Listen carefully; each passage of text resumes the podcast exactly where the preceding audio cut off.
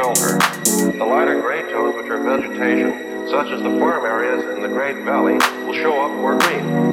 By combining different spectral images and trying different filters, we can get a wide variety of effects and choose the one that's best suited to our needs.